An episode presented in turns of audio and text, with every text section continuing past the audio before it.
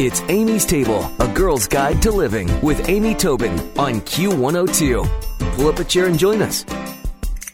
Stephen Raichlen is the author of the Barbecue Bible, How to Grill, Planet Barbecue, and six more live fire cookbooks that have won James Beard and IACP awards. He's written for the New York Times, Esquire, Food and Wine, and Bon Appetit and he teaches barbecue university classes at the Broadmoor Resort in Colorado Springs. And he's joining me today to talk about his latest book. It's called Project Smoke Seven Steps to Smoked Food Nirvana. And he's joining me today on Amy's Table. Hi, Stephen. How are you? Good morning, Amy. I'm great. How are you? Good. You know, every time you write another book, we get an opportunity to chat with you on the show, and you inspire me more than I think I can easily tell you. I end up diving into your books for quite some time after our interviews, and this one has me, pardon the pun, all fired up. but tell me, you know, okay, so Project Smoke, how does this differ from grilling or barbecuing? Well, you know, grilling is a, a, direct live fire method over high heat. And what you grill is a steak, a chop, a burger, something that cooks quickly. Uh, smoking is traditionally done at a much lower temperature for a much longer period of time. Uh, and in between grilling and smoking, you find true barbecue. So true barbecue epitomized by Kansas City ribs or Texas brisket Again, the method is indirect. Again, the temperature is uh, lower, the cooking time longer. Uh, but one of the paradoxes is that while all barbecue is smoked, not all smoked foods are barbecue. Think about smoked salmon or beef jerky or bacon. So, uh, what inspired me to write this book was that, you know, while I've written extensively about grilling and barbecue, there's a lot about smoking that I had never really considered or written about before. And it seems like smoking is approachable uh, to the home cook, whether you buy a smoker or there's so many other alternatives too.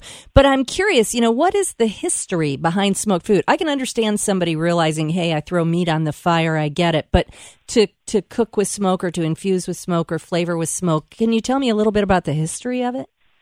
Absolutely. Well, first of all, if you think about the sort of broad history of cooking, so the first way we cooked was by grilling uh, probably by throwing a hunk of meat right in the fire, uh, a style that I still call caveman style cooking.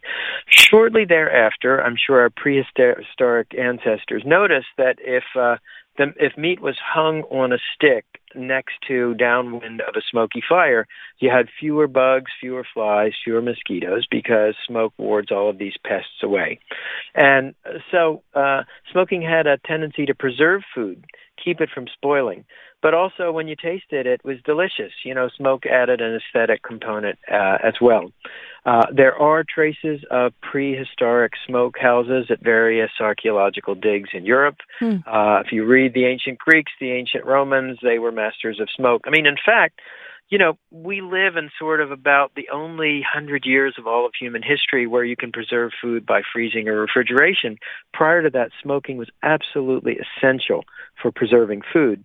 Now, today we no longer need its preservative properties, but we've acquired a taste and passion for smoked food that is very ancient indeed.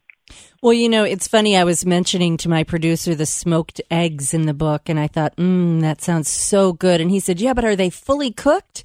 And it's funny, you know, how does smoking cook food? Well, first of all, not all smoking does cook food. Uh, and smoking actually is a catch-all phrase that embraces a wide variety of techniques. Uh, there is hot smoking, where you both smoke and cook the food. One example of that would be, let's say, brisket.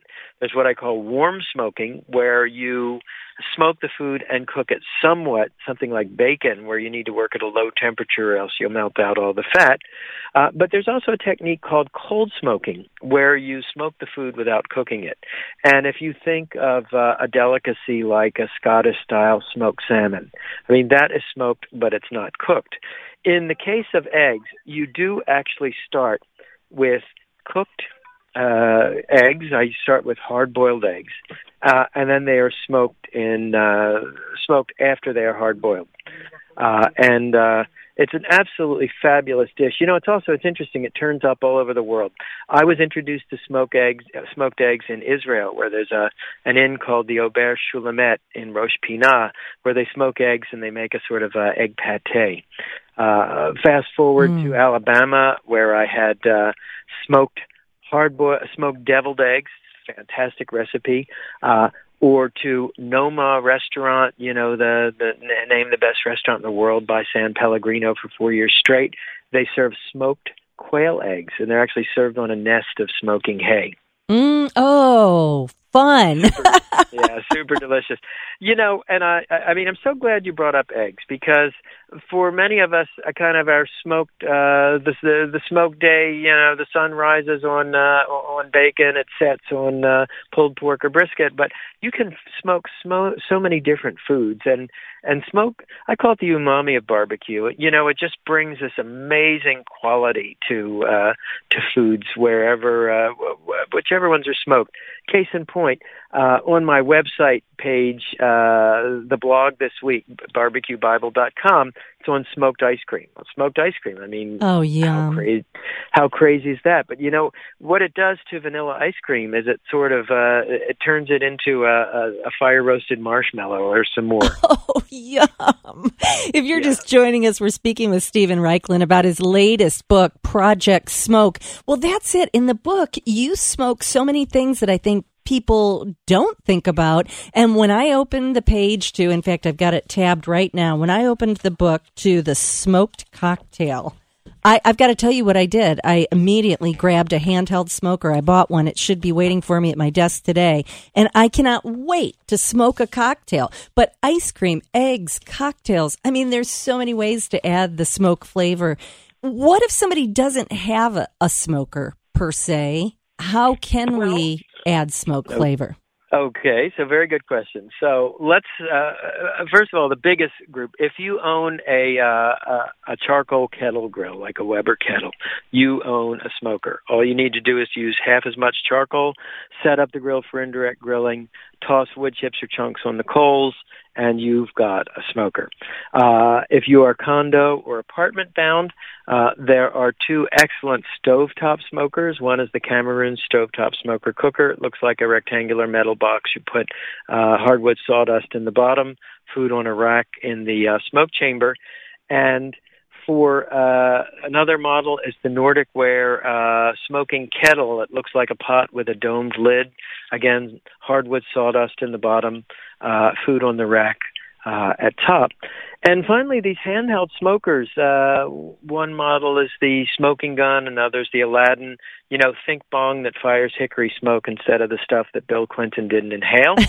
uh, there's a rubber hose that uh, that trans uh, transfers the smoke to a bowl covered with plastic wrap. Uh, you can use it to smoke ice cream, smoke mayonnaise, which is absolutely fantastic. Mm. Smoke sour cream. I mean, you name it, we smoke it. Again, if you're just joining us, it's Stephen Raichlen's book, Project Smoke. And it really, it is like a textbook. And I thought I've got to sit down and really read this from beginning to end and not just skip right to the recipes, which I often will do. But I mean, so many good ideas, so many fun ways to add smoke to your home cooking. And I'm going to put a link to all of Stephen's information, thebarbecuebible.com, the name of the book, and maybe even a recipe from it. But I always love speaking to you. I, I always get so inspired, and thank you for doing this one. It's very timely for all of us and our interest in smoke. Well, thank you very much. And, uh, you know, you can also watch these lessons on television with my new Project Smoke TV show on PBS. Oh, fantastic. I'll be tuning in. That's great. Well, Stephen Raichlen, thanks, thanks for joining us on Amy's Table. Stick around for another helping from Amy's Table on Q102. Q! Q102. The Wendy's $3 breakfast deal is here. Get a bacon or sausage, egg, and Swiss croissant plus a small seasoned potatoes. That's a better breakfast for just three bucks in three easy steps. One, wake up. Hmm. Two, get out of bed. Hmm? And three, head to Wendy's for your $3 breakfast deal. Choose wisely. Choose Wendy's $3 breakfast deal. Limited time only. Participating U.S. Wendy's during breakfast hours. Select a request $3 breakfast deal in order to obtain discount. Not valid for all card or combos orders. Price and participation may vary in Alaska and Hawaii.